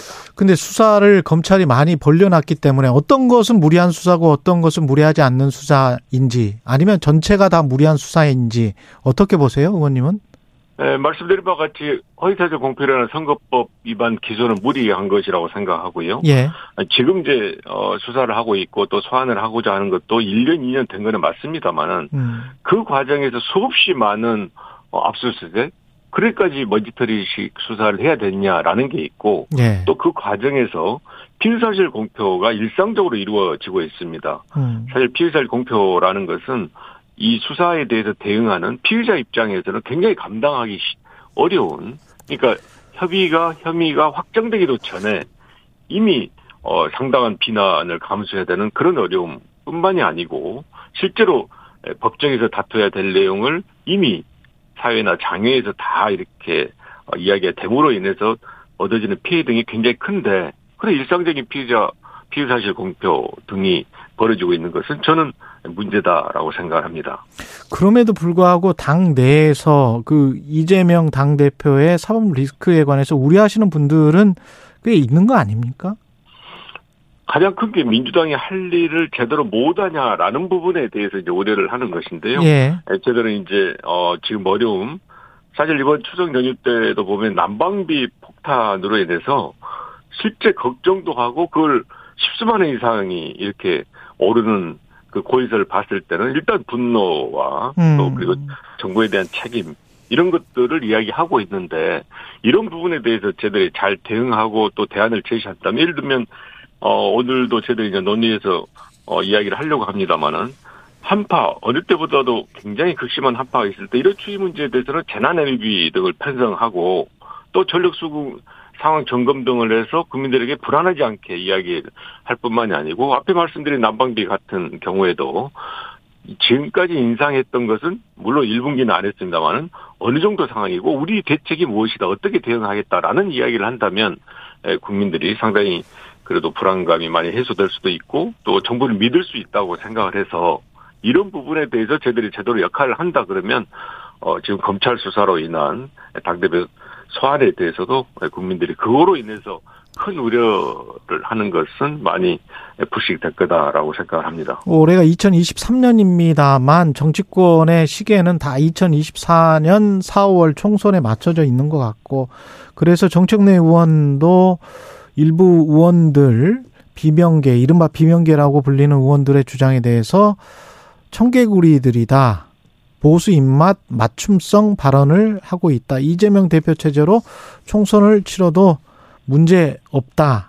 조정훈 시대전환 대표도 민주당이 단일 대우를 할 수밖에 없는 게 새로운 리더가 없다. 할 수 없이 이 체제로 간다. 뭐 이런 분석인데 당이론과 그리고 현실론 적인 입장에서 봤을 때 어떻게 보세요? 총선 이재명 대표 체제. 일단 그 검찰 수사 등에 대해서 이제 당이 어 지금 말씀드린 바와 같이 잘 대응하고 또 공동 대응하고 있는 것은 저는 필요하고 예. 앞으로도 해야 된다고 생각하고요. 다만 그 과정에서 의원들은 자유스럽게 이야기를 할 수 있습니다. 문제 제기를 할 수도 있고 또는 음. 그런 대응에 대해서 좀 부실한 부분 또 잘못된 부분 해야 될 부분에 대해서 이야기를 하고 있는데 그런 문제 제기나 다양한 목소리에 대해서 일방적으로 폄훼하거나 또는 음. 적절치 않은 표현 방식을 방법을 써서 이야기하는 것은 정말 그는 적절하지 않다고 생각을 하고요.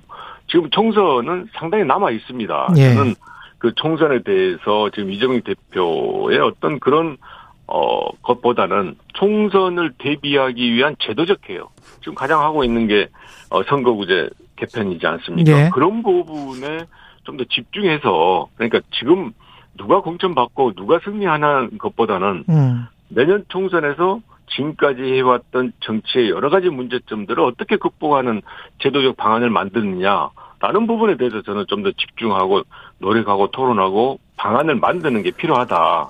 그것이 제들이 해야 될 일이고 음. 또 그것으로 인해서 제대로 훨씬 더 앞으로 정치가 가야 될 길을 보여준다고 생각을 하는데 지금 벌써 공천에 대한 이야기 또는 총선의 승리에 대한 이야기 등을 하고 있는 것은 그런 문제제기 자체가 저는 맞지 않다고 생각하고요. 그런 면에서 지금 어 우리 당이 이렇게 대응하는 것을 다른 문제로 치안해서 평가하는 것은 전혀 옳지 않다라고 생각을 합니다. 예, 다양한 문제 제기는 결코 원심력으로 작용하지 않을 것이다. 그것은 당연하다. 제도적 개혁에 오히려 지금은 집중해야 된다. 그런 의미에서 의원님이 이끄는 민주주의 4.0도 그런 정책이나 가치 쪽으로 초점이 맞춰져 있습니까? 근데 언론은 상당히 뭐랄까요? 분파, 어떤 뭐 계열 뭐 이렇게 또 보는 시각들도 많더라고요. 네, 그러지는 않고요. 예. 민주주의 4.0연구원은 지난 2020년에 이제 발족을 했습니다. 예. 당연히, 당연히 그 당시에 정책적 의제를 잘 우리가 준비해서 실천하자. 그러니까 김대중 노무현 문재인 정부까지 이어져왔던 민주당이 같이 이런 국정 철학에 해왔던 것들을 우리가 좀 더 심화시켜서 발전시켜 나가자. 실제로 필요한 일이 자산 기회 불평등이라든지 인구 감소, 기후 위기 이런 것은 어 좀 더 연구하고 또 확실한 음. 대안을 마련해야 되지 않습니까? 예. 그런 일들을 해왔고요. 근래 이제 하고 있는 어 대화와 타협의 정치를 가능하게 하는 선거구제 개편을 하자라는 것도 이제 저들의 주요한 의제로 하고 있는데 예. 철저하게 정책 의제로 중심을 삼고 있고 또 그런 과정에서 많은 토론과 공론화를 하고 있습니다. 지금 말씀드린 바와 같이 분파라든지 또 일부 어, 의원들이 모여서 하고 있는 것은 전혀 아니다라고 자신 있게 말씀을 드릴 수가 있습니다. 어, 오는 5월에 치러질 차기 원내대표 후보군의 의원님 이름이 지금 거론되고 있는데 출마 의향은 있으세요? 아직은 어, 구체적으로 생각해 보지 않았고요. 어, 다만 이제 제가 지난해 내각에 있다가 장관을 그만두고 당에 와서 6개월여 많은 의원들 보면서 걱정도 있고 우려도 있고 하는 것 등을 잘 이렇게 생각을 하고 있고요. 저는 지금 어, 집중하고 있는 게 앞에서 말씀드린 바와 같이 과연 내년 총선 전에 왜냐하면 지금 총선 전에 할 수 있는 정치적 개혁이 굉장히 중요하거든요. 예. 지금까지 해왔던 것은 총선 몇 개월, 3, 4개월 전에 1, 2개월 전에 만들어져서 제도적 완성도가 떨어져 있었는데 음. 이제만은 어, 법에도 물론 1년 전에 하게 되었습니다만은 이번만은 제대로 좀 정치 개혁이 돼서 그동안 갈등, 대결, 대립의 정치 문화가 바뀌었으면 물론 이번 선거구제 개편이 이 모든 것을 해결할 수는 없지만 음. 그럼에도 그런 나쁜 정치 문화 또 어, 고질적인 폐해가 좀 바뀌어질 수 있는 그런 제도를 만들면 좋겠다라는 것에 어, 집중하고 있고요. 그걸 위해서 많은 의원님들과 뜻을 모아가고 있습니다. 지금 뭐 뜻을 모아서 구체적인 방향이 마련된 게 혹시 있나요? 그렇습니다. 어, 얼마 전에 이제 아홉 분의 여야 중진원 분들이 모여서 초당적 정치개혁 의원 모임을 발족시켰고요. 예. 거기에 따라서 어, 그동안 이제 토론회를 이끌어왔던 초대성 의원님들이 호응해서 음. 이미 70여 분 의원님들이 함께 하기로 했습니다. 뭐 구체적인 방안은 아직 뭐 확정된 건 없죠. 일단은 바꾸자. 바꾸자. 그러니까 지금 준연동형제는 문제가 있고 네. 특히 소선구제 폐해는 어, 있다. 그렇다면 우리가 이번만은 선거제를 바꾸자는 것에 대해서 소선거구제도 바꾸자. 그렇습니다. 예. 소선구제 많은 지금 보면 소선구제가 253석의 비례 병리병 아, 준연동형 비례가 47석이 되어 있는데 예. 이때 일단은 비례에 대해서 권역별 비례대표제 등을 하면서 숫자도 비례 숫자도 좀 늘리고 방식도 늘리자 라는 부분에 대해서 저는 음. 어느 정도 공감대가 형성이 되어 돼 있다고 있다. 생각하고요. 예. 그렇다 그러면 이 권역별 비례대표제가 완성이 좀 더 나아진다 그러면 나머지 소선구제에 대해서는 숫자를 좀 더 줄인다든지 어, 중대선거구제로 한다든지 통영역합 복합제로 한다든지 등등의 많은 제도적 대안이 있기 때문에 지금 어, 의견이 모아지고 있는 권역별 비례대표제 또는 대선구제 등 비례에 대한 것이 좀더 어, 개선 방향이 결정된다면 나머지 역시 저는 충분하게 합의가 될 수 있다라는 생각에서 20초 정도 남았습니다. 윤석열 대통령의 이란 발언 관련해서 방금 전에 김종혁 국민의힘 비대위원은 과도한 비판이다. 이렇게 주장을 했는데요. 그러지 않고요. 어, 지금 이게 합- 첫 번째가 아니고 여러 번 있었지 않습니까? 준비되어 있지 않습니다. 이런 경우에는 음. 대통령실 내부의 여러 가지 시스템 또 외교 참모 라인의 문제점 등을 점검하는 것이 맞지 우리는 아무 문제도 없다라고 하는 것은 이런 잘못된 계속적인 실수 또는 잘못된 이런 여러 예. 가지 리스크가 계속적으로 발생할 수 있다라고 듣겠습니다. 생각해서 예. 예. 더불어민주당 전해철 의원이었습니다. 고맙습니다, 의원님.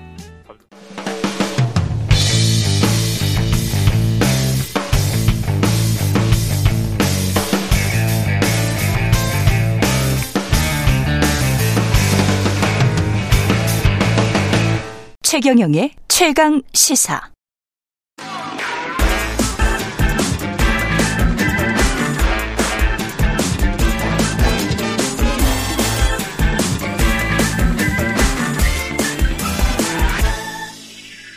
네, 놓치기 쉬운 한 번 더 뉴스. 예, 오늘은 경향신문 박순봉 기자와 함께 하겠습니다. 안녕하십니까. 네, 안녕하세요. 예, 아까 뉴스 언박싱에서도 이야기했었는데, 뭐, 식비, 난방비 많이 올라와서 지금 가스비 때문에 걱정하시는 분들 많, 많습니다. 네. 예. 작년 12월 달에 쓴 게 이번 달에 고지가 되는 거잖아요. 12월에 쓴 게. 그렇죠. 예. 지난달에 쓴 게 이번 달에 고지가 되는 건데 그 액수 보고 놀란 분들이 굉장히 많습니다. 그 일단 처음에는 인터넷 커뮤니티에 그런 글들이 굉장히 많더라고요. 예. 그래서 제가 사례들을 좀 취재해 봤는데 제가 취재한 사례에서는 대체적으로 난방비가 한 두 배 정도 오른 음. 그런 사례들이 많았습니다. 뭐 한 세 가지 정도 좀 전해드리면은요. 이 마포구에 사는 A 씨인데 공급 면적 85제곱미터 이제 소위 25평 아파트라고 부르죠. 관리비가 많이 나와가지고 깜짝 놀랐다 그러는데 액수를 보니까 41만 3천 원 정도 나왔다 그래요. 음. 근데 그 전달에 11월 달에 나왔던 게 27만 8천 원이었다라고 합니다. 그러니까 13만 5천 원 정도 오른 거고요. 세부적으로 그래서 항목을 좀 따져보니까 난방비가 작년 11월에는 8만 원 정도 나왔는데 12월 달에는 19만 3천 원이 나왔다는 거예요. 예. 그러니까 두 배가 훨씬 넘죠. 11만 3천 원이 오른 겁니다. 그리고 또 인천 미추홀구에 사는 B 씨 여기는 중앙 난방인데 한 40평대 정도 아파트라 그래요. 근데 관리비가 54만 원 나와가지고 54만 원? 네 역시 또 놀라서 좀 항목을 따져 보니까 역시 난방비가 그 전달에 비해서 한 12만 원 정도 관리비가 올랐는데 이게 대부분이 난방비였다 그래요. 음.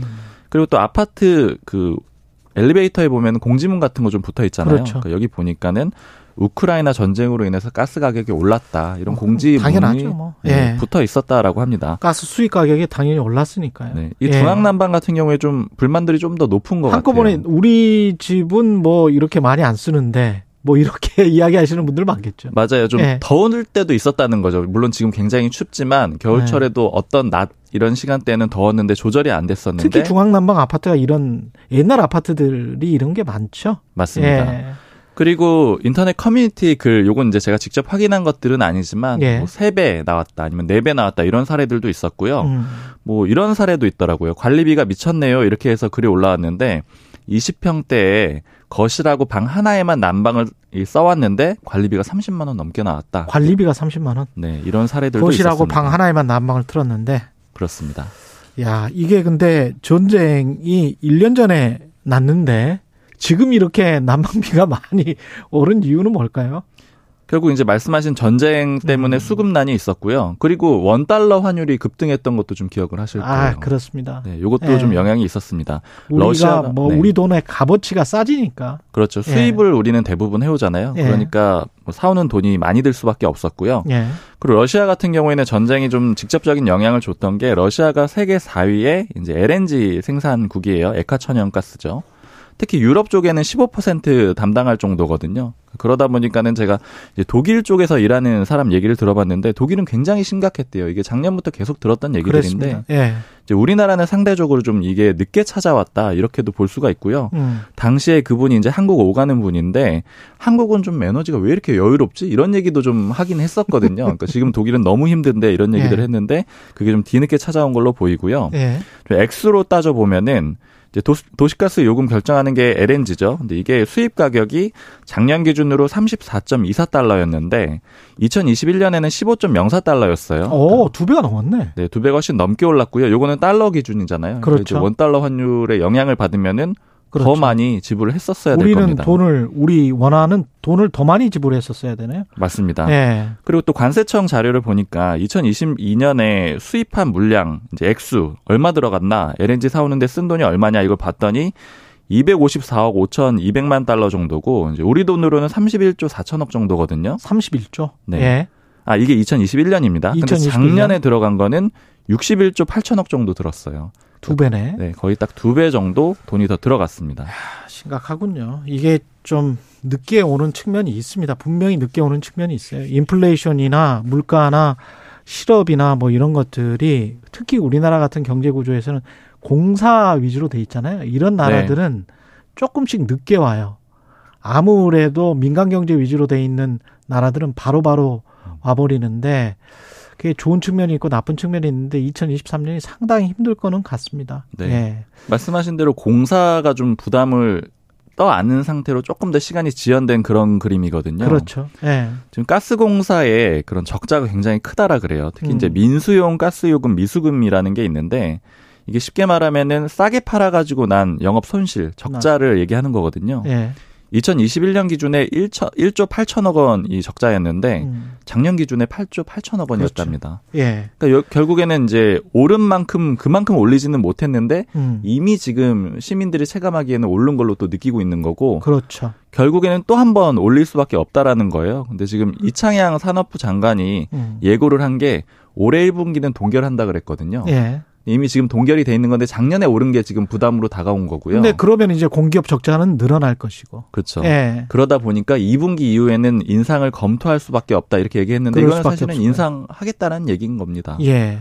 그러니까 전쟁이 일어나고 재고분을 충분히 소진한 다음에 특히 공기업들이 이런 거를 많이 하는데 재고분을 충분히 소진하고 난 다음에 그 다음에 이제 단계적으로 충분히 참다가 인상을 하기 때문에 네. 예 이런 일들이 뭐 기업들도 마찬가지입니다만 특히 공기업은 이런 경우가 많은 것 같습니다. 2분기 이후에는 훨씬 더 오를 가능성이 있고 그 다음에 이제 대중교통 요금은 어떻게 되나요? 이것도 오릅니까? 역시 오릅니다. 오릅니까? 네. 예. 서울시가 시작이 될 걸로 보이거든요. 예. 지금 다음 달 초 아마 2월 1일이 유력하게 검토가 되고 있는데 공청회를 할 겁니다. 그러니까 요금 올리기 전에 이거 왜 올리는지 알려주고 그다음에 각계각층의 의견을 듣는 그런 과정을 거칠 거거든요. 시민단체랑 시의회 학계 인사 불러가지고 의견 들을 거고요. 일단 여기서 서울시가 제시할 조정안이 중요한데 300원 인상안이랑 400원 인상안 이거 두 개를 올릴 거거든요. 그러니까 즉 어느 쪽을 올리든지 간에 인상을 하겠다라는 그런 의미가 되는 거고요. 예. 지금 현재 서울 지하철 요금은 1,250원, 시내버스는 1,200원이거든요. 만약에 300원씩 올리면은 1,550원 그리고 1,500원 이렇게 각각 되는 겁니다. 시민들 입장에서는 뭐 부담이 굉장히 커질 수밖에 없고요. 네. 예. 금융이 2022년에 안 좋았다면 실물적으로 확실히 이전되는 게 2023년이 될 것 같습니다. 예. 한 이연 효과, 경제의 이연 효과를 생각을 해보면 사이클도 그렇고 정책도 그렇고 우리나라의 구조도 그렇고 올해가 굉장히 좀 심각할 것 같고 네. 잘못하면 내년까지 그렇죠. 타격이 예. 클것 같습니다. 예. 박상훈님은 25만 원 나오던 게 43만 원 나왔네요. 이우진님은 원룸 사는데 가스 요금 11월에 2만 5천 원, 12월에 6만 3천 원. 두 배 이상 이거는 거의 훨씬 넘었네요. 예, 거의 세 배네요. 6363님은 관리비 폭탄 맞고 기절할 뻔. 10만 원 더 나왔어요. 작년 대비. 절제 중입니다. 내복 사서 따뜻하게 입고 실내 온도 조절 중. 예. 어쩔 수가 없습니다. 네. 예. 어쩔 수가 없는 측면이 있고 근데 정부가 뭔가 명확하게 방향을 잡고 가이드라인 같은 거를 세우고 일정 같은 거를 좀 알려줬으면 좋겠다.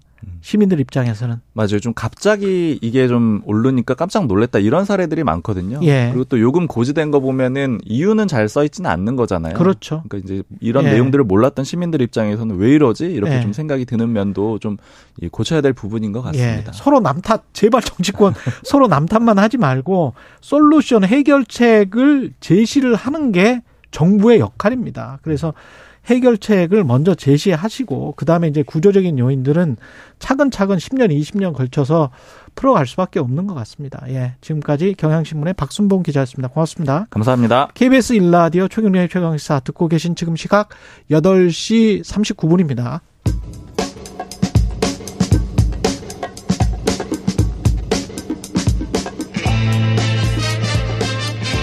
네, 우리가 접하는 뉴스의 태초부터 지금까지 뉴스 일대기를 쫙 살펴보겠습니다. 뉴스톱 김준일 수석 에디터, KBS 박대기 기자 그들의 전지적 시점으로 분석하는 뉴스 일대기 지금부터 시작합니다. 안녕하십니까? 안녕하세요. 오늘 세뱃돈 이야기인가요? 집회 이야기인가요? 겸사겸사. 예, 겸사겸사. 집회 일대기를 쭉 짚어보겠는데요.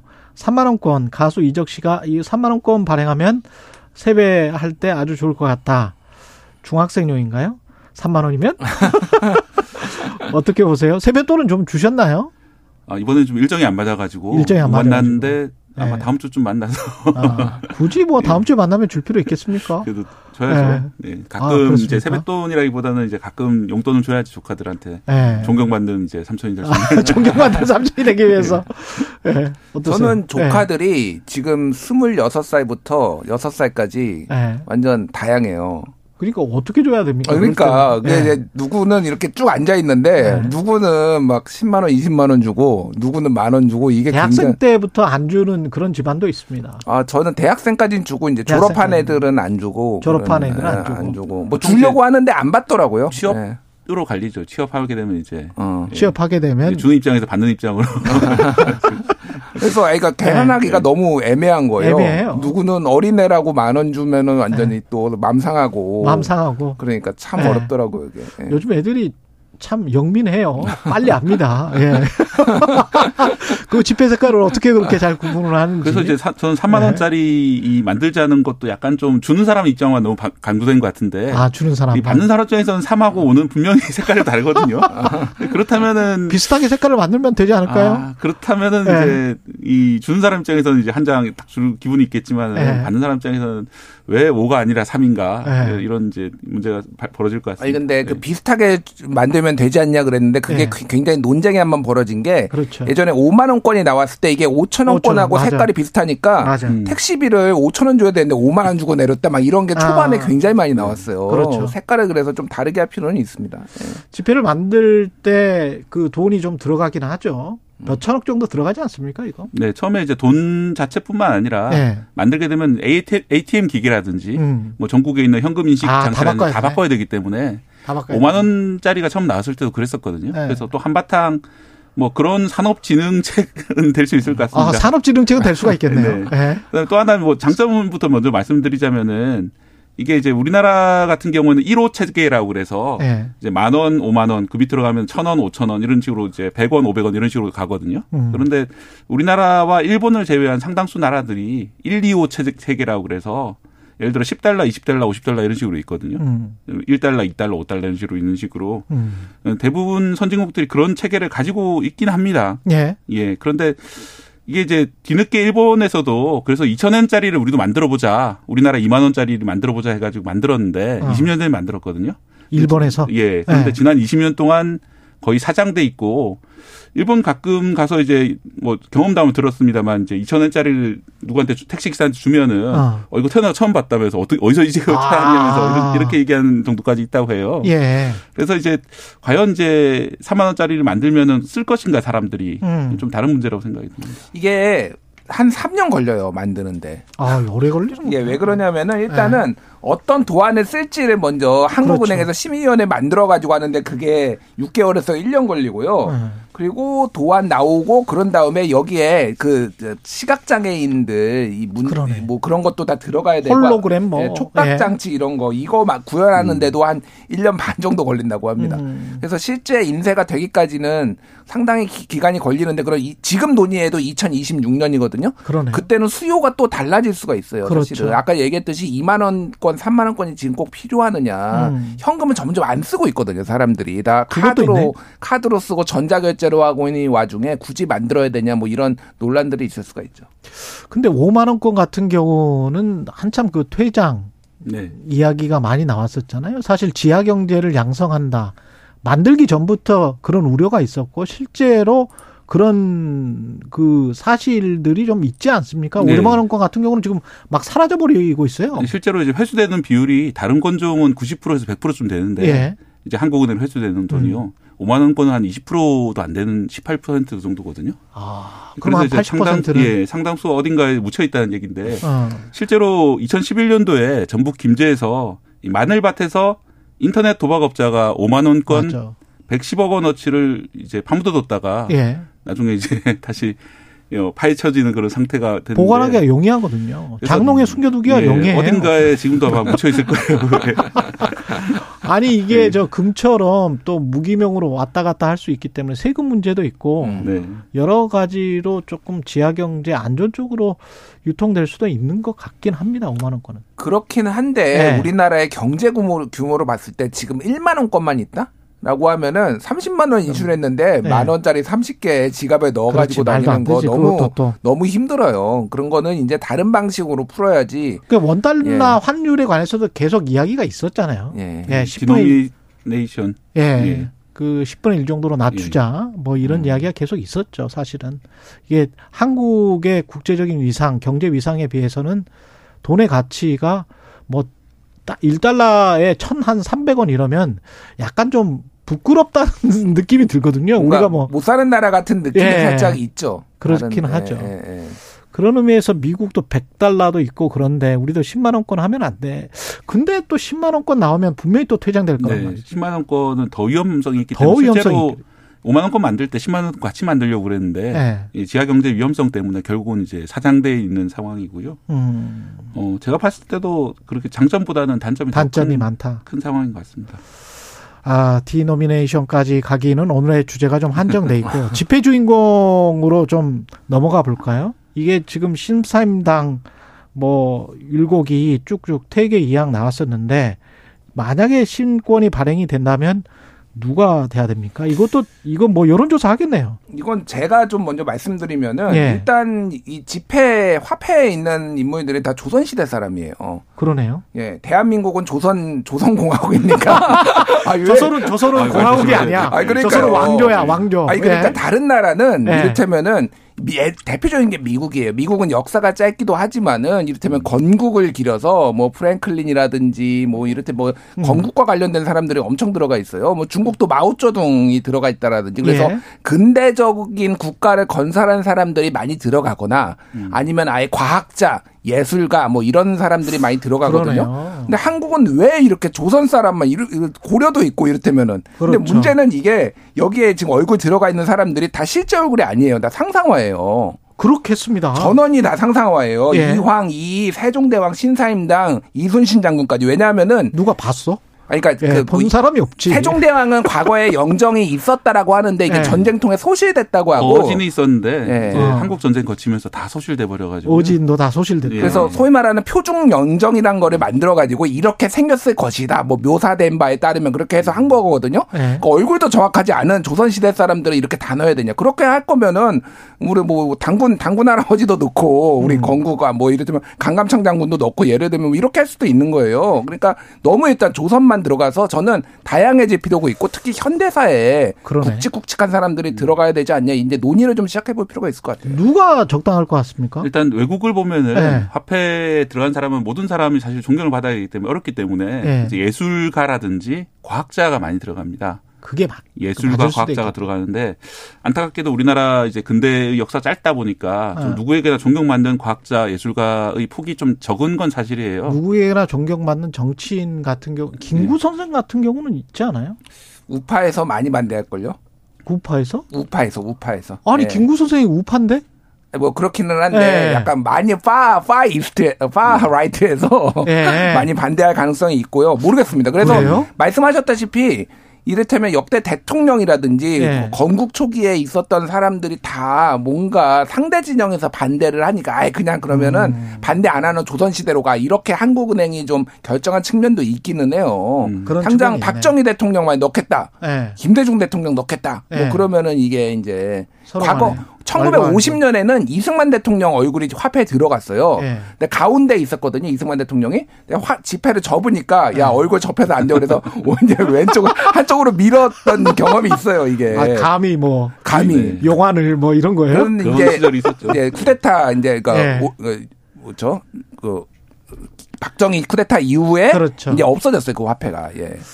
이제 뭐 당대 인물 넣는 건 당연히 저도 반대고 음. 그 사실은 이제 화폐 인물을 누구 넣을까에 대해서 못 정하고 있다는 것 자체가 우리나라가 많이 분열돼 있다. 약간 좀걸 부끄럽네. 예, 안타까운 그런 상징인데 어떤 과정을 통해서 선정이 됩니까? 이게 투표합니까? 이게 이제 위원회가 열려 가지고 네. 이제 여론 조사를 거쳐 가지고 여론 조사에서 나오는 지난 5만 원짜리를 만들 때 보면은 법으로 정해진 건 아닙니다만 이제 10명 정도를 추려 가지고 그 안에서 다시 이제 도안을 만드는 작업을 거치게 되는데 예.